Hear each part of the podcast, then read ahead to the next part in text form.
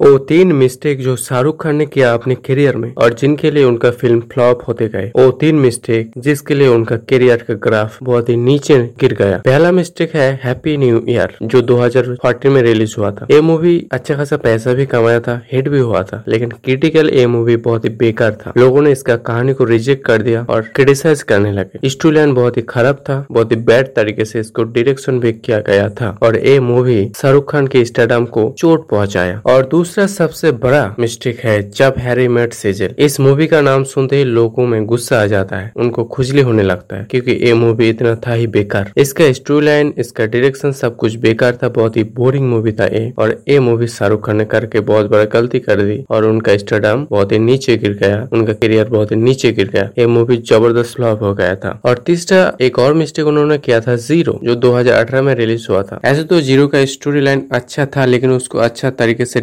Direction नहीं किया गया था। कहानी को अच्छे तरीके से सजा नहीं पाए फ़िल्म डायरेक्टर ने और बहुत ही बोरिंग मूवी बना दिया। और इसीलिए ये मूवी भी बॉक्स ऑफ़िस पर पिट गए और शाहरुख का करियर और भी नीचे गिर गया। और ऐसे करके ये तीन मिस्टेक शाहरुख का जो स्टेडम है, उसको चोट पहुँचा उम्मीद करते हैं कि फ्यूचर में जो शाहरुख का मूवी होंगे, वो फिर से शाहरुख को बॉक्स ऑफ़िस का बेताज बादशाह बना देगा।